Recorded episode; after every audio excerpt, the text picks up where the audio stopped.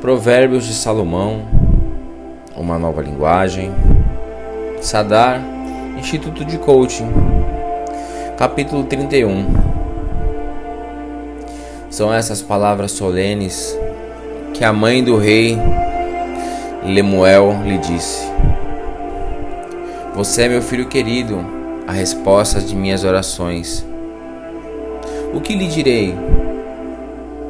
Não gaste toda a sua energia, nem todo o seu dinheiro com mulheres, pois até reis já se destruíram assim.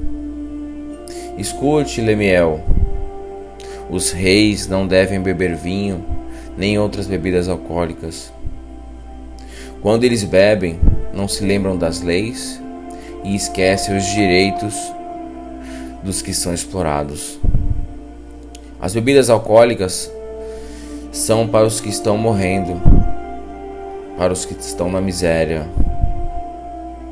Que eles bebam e esqueçam que são pobres e infelizes. Fale a favor daqueles que não podem se defender. Proteja o direito de todos os desamparados. Fale por eles e seja um juiz justo. Proteja os direitos dos pobres e dos necessitados. Como é difícil encontrar uma boa esposa. Ela vale mais que pedras preciosas.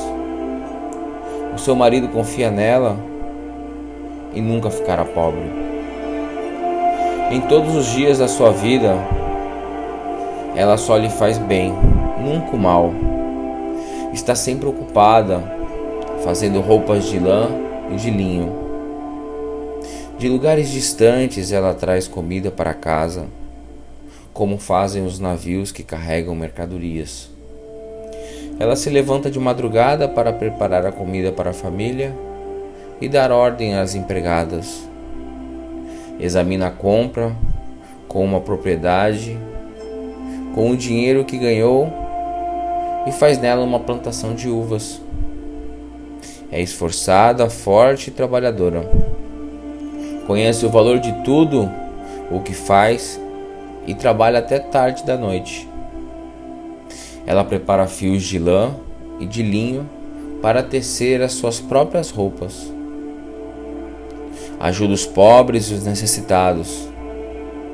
Quando faz muito frio, ela não se preocupa, porque sua família tem agasalhos para vestir.